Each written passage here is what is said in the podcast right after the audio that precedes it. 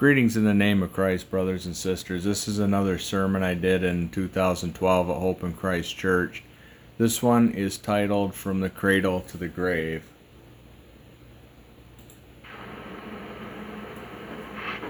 Okay. We're going to start out a little differently. We're not going to start out with a scripture reading that's going to come later on. As we look through scripture, we see Jesus in four different forms throughout Scripture. Each one of these forms are different, and each one of them show a different stage in the life of Christ. Our first stage that we see him in is as a baby, the baby Jesus, and we're talking about the fleshly Jesus and not the spirit Jesus that we would see in the Old Testament that's been around since the beginning. This baby Jesus is in the manger, unable to walk, unable to talk. He's unable to feed himself. He's crying. He's fussing. He's just like a baby that each one of us has seen. Unable to care for himself. He's at his most vulnerable point. And this is the picture of the Jesus that we see at Christmas every year. You can go down through any town around this area, doesn't matter where, and you, nine times out of ten, somewhere are going to see a nativity scene. Just from my journeys from my house to work, there is three of them that I go past every day. So this is a Jesus that we as a world will see. We don't see a crucified Jesus at Easter. We don't see Jesus anywhere else during any other time, but on Christmas we see the baby.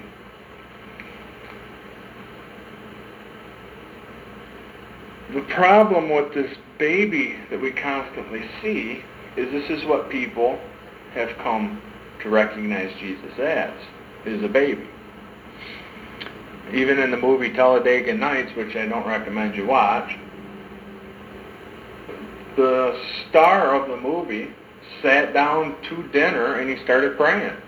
And he said, Dear 8 pound, 12 ounce baby Jesus.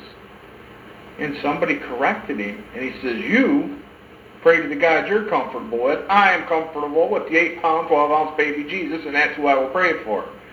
And throughout this movie, and it had a NASCAR theme to it, and throughout this movie, that's who he was praying to. He'd get in a sticky situation. It was the 8 pound, 12 ounce baby Jesus. And he'd cry out to the 8 pound, 12 ounce baby Jesus. And so, this is how America goes at Christmas time. This is the Jesus of Christmas. The 8 pound, 12 ounce baby Jesus in the cradle. We see live nativity scenes. Everybody's moving around. Jesus is in the cradle. He's in the manger. He's unable to walk. He's unable to talk. And this little baby Jesus is a whole lot less offensive to our sin. It's a Jesus that we can be comfortable with and remain unchanged. It's a Jesus that doesn't confront us. You can walk up to Jesus, the baby Jesus in his cradle, you know, you can walk up there and be in any type of sin you want to be in. Because this Jesus is not the Jesus that's going to confront us about our sin. It's not the one that, when we hit our knees, that's in that room with us. It's a little baby Jesus. He can't talk and he can't walk.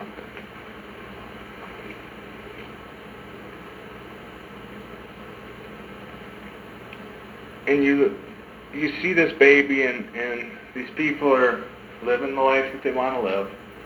You can be anything in the world that you want to be and walk up to the baby Jesus. You can make the choices you'd like to make without a care in the world about what this baby Christ is going to think because he's a baby. And he can't walk and he can't talk and he can't say anything to tell you you need to repent. You need to turn from your sin. We've seen a little bit after this baby who is not a redeemer, he's not a savior or a lord at this point. He is all of them as he's born, but he's still a baby. He is yet to, he was born a king, but he is really yet to rule and reign as king because he is a baby. We read a little bit about Jesus and he's about 12, I think it was, in the temple reading the scroll. Next we see the adult Jesus. Nothing in Scripture about what Jesus was like as far as his description. Nothing. But I have found a couple of things that I want to read to you. Now, mind you, this is not Scripture. These are individual accounts taken from the time of Jesus from outside sources, so they will not stand up with Scripture. Not saying that they do. The following part that I'm going to read is was taken from a manuscript in the possession of Lord Kelly, and he was an Englishman, in his personal library, and was copied, copied from an original letter of Publius Lentulus at Rome. It being the usual custom of Roman governors to advertise to the Senate and people of such material things as happened in their provinces in the days of Tiberius Caesar. Publius Lentus, president of Judea, wrote the following epistle to the Senate concerning the Nazarene called Jesus. There appeared in these days, there appeared in these our days a man of the Jewish nation of great virtue named Yeshua, which is the Jewish for Jesus, who is yet living among us, and of the Gentiles is accepted for a prophet of truth. But his own disciples call him the Son of God. He raiseth the dead and cureth all manner of diseases. Of man of stature somewhat tall and comely, with very reverent countenance, such as the beholders may both love and fear. His hair, uh, the color of the chestnut, full ripe, plain to his ears. Whence downward it is more orient and curling and wavering about his shoulders in the midst of his head is a seam or partition in his hair, after the manner of the Nazarenes. His forehead plain and very delicate. His face without spot or wrinkle, beautified with a lovely red. His nose and mouth so formed as nothing can reprehend. His beard thickish in color like his hair, not very long, but forked. His look innocent and mature. His eyes gray, clear, and quick. In reproving hypocrisy he is terrible. In admonishing, courteous and fair spoken, pleasant in conversation, mixed with gravity. It cannot be remembered that any have seen him laugh, but many have seen him weep. In portion of body most excellent. His hands and arms are delicate to behold. In speaking very temperate, modest, and wise. A man, for his singular beauty, surpassing the children of men. And again, that was part of a government document. In another letter concerning Jesus, and this one can be found in the Congressional Library in Washington, D.C. And this was written to Tiberius Caesar directly. A young man, it says to Tiberius Caesar, a young man appeared in Galilee preaching with humble unction a new law in the name of the God that had sent him at first, I was apprehensive that his design was to stir up the people against the Romans, but my fears were soon dispelled. Jesus of Nazareth spoke rather as a friend of the Romans than of the Jews. One day I observed in the midst of a group of young of, of people a young man who was leaning against a tree, calmly addressing the multitude. I was told it was Jesus. This could easily this I could easily have suspected so great was the difference between him and those who were listening to him. His golden-colored hair and beard gave to his appearance a celestial aspect. He appeared to be about 30 years of age. Never have I seen a sweeter or more serene countenance. What a contrast between him and his hearers with their black beards and tawny complexions.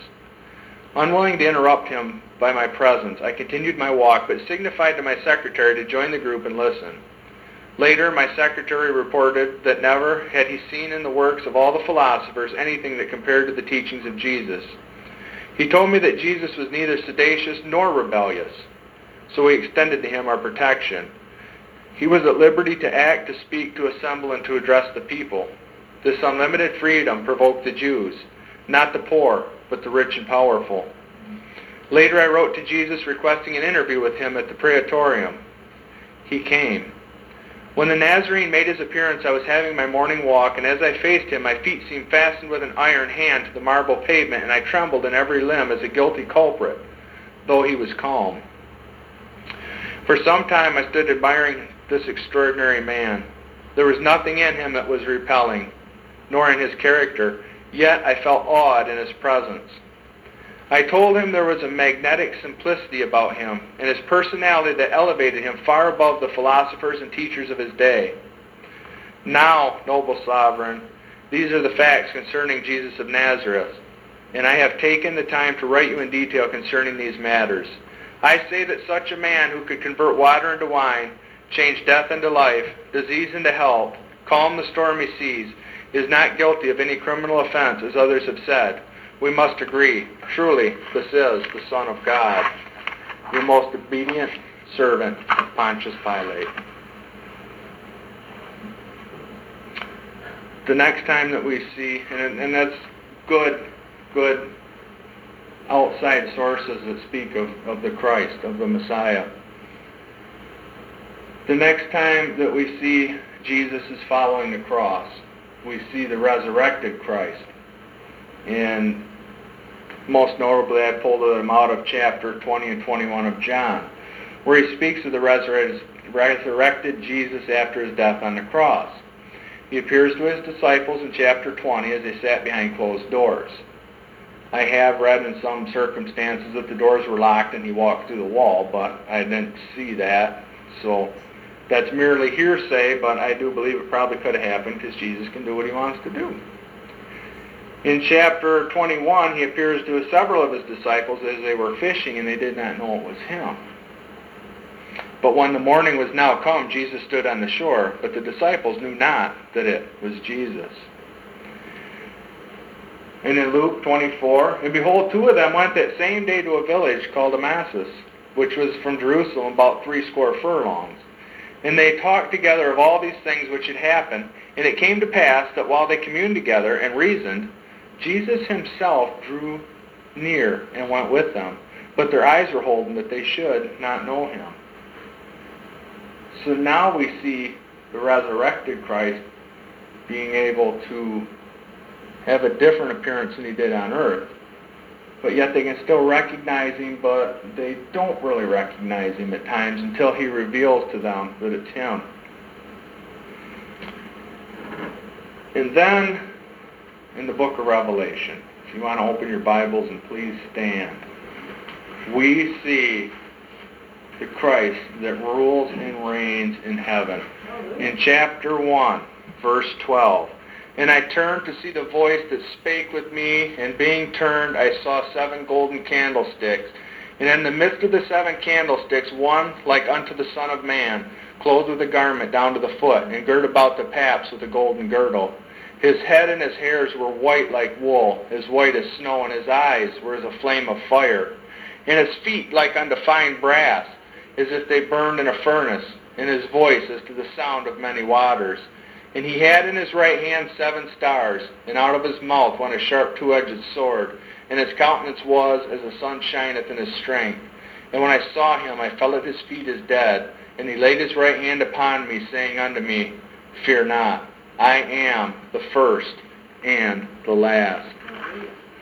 I am he that liveth and was dead, and behold, I'm alive forevermore. Amen. And have the keys of hell and of death. So there we see Jesus talking to John from heaven. Now, turn to chapter 19, and we're going to see the Jesus that's going to lead the armies of heaven into battle.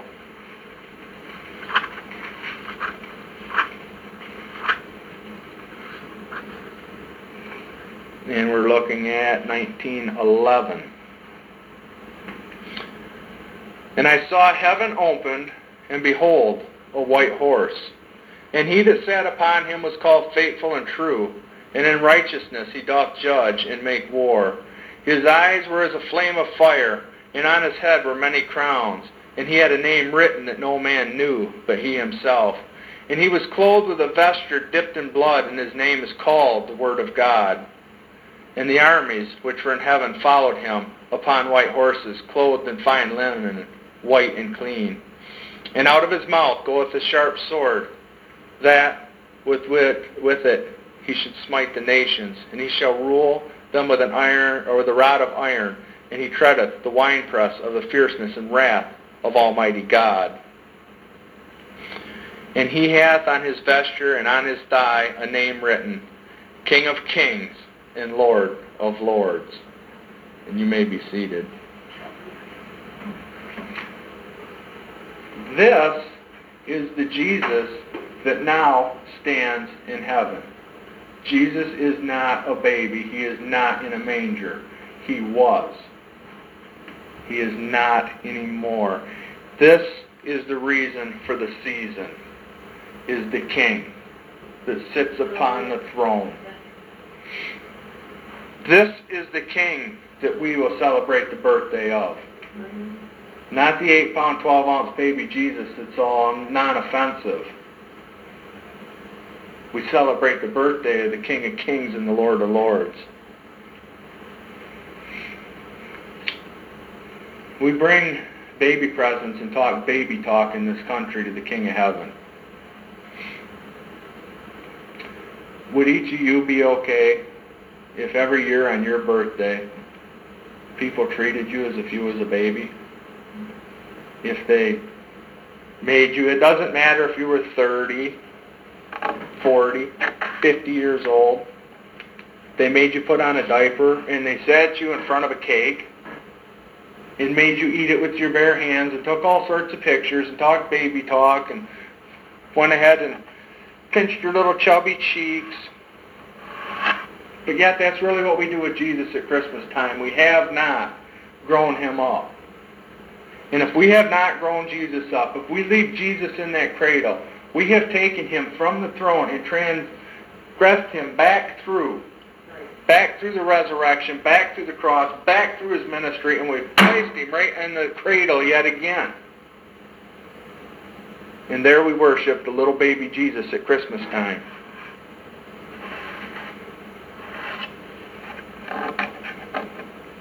And now if we've done that, if we put him back in the cradle, where's the Savior?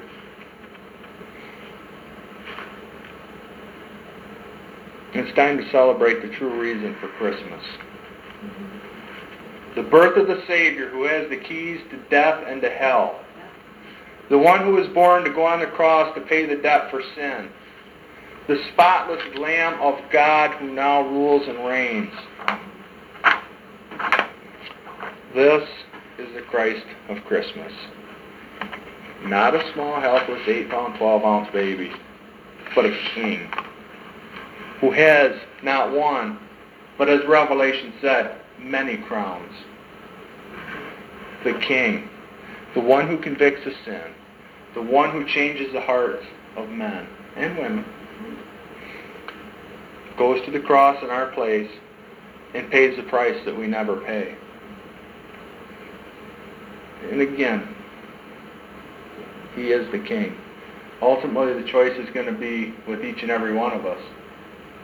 Whether we celebrate this time of year with family and friends as just another family gathering time, or if it's going to be our time to celebrate the birth of the Savior, to celebrate the birth of the King.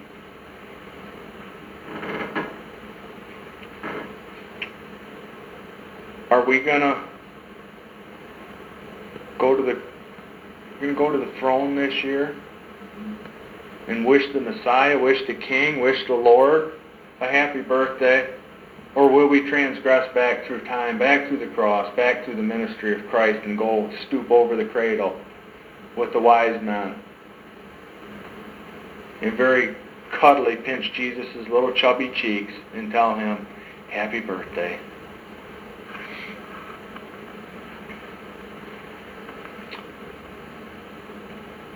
Will the Jesus in your mind be the baby Jesus, all cute and cuddly, wrapped in his swaddling clothes in a manger in Bethlehem? Or will the Jesus, as we celebrate Christmas, celebrate his birth, be the one that sits at the right hand of God? Be the one that reigns from heaven with his hair and robe of white. His golden girdle, his eyes of fire, a tongue as a two-edged sword, in whose name is written, King of Kings and Lord of Lords. Go forth into Christmas time. See the manger scenes.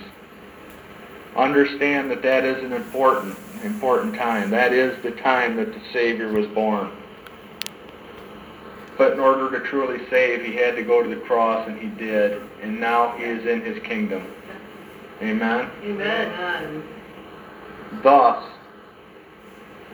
we must go to that kingdom to celebrate the birthday of the King. Amen? Amen. Amen.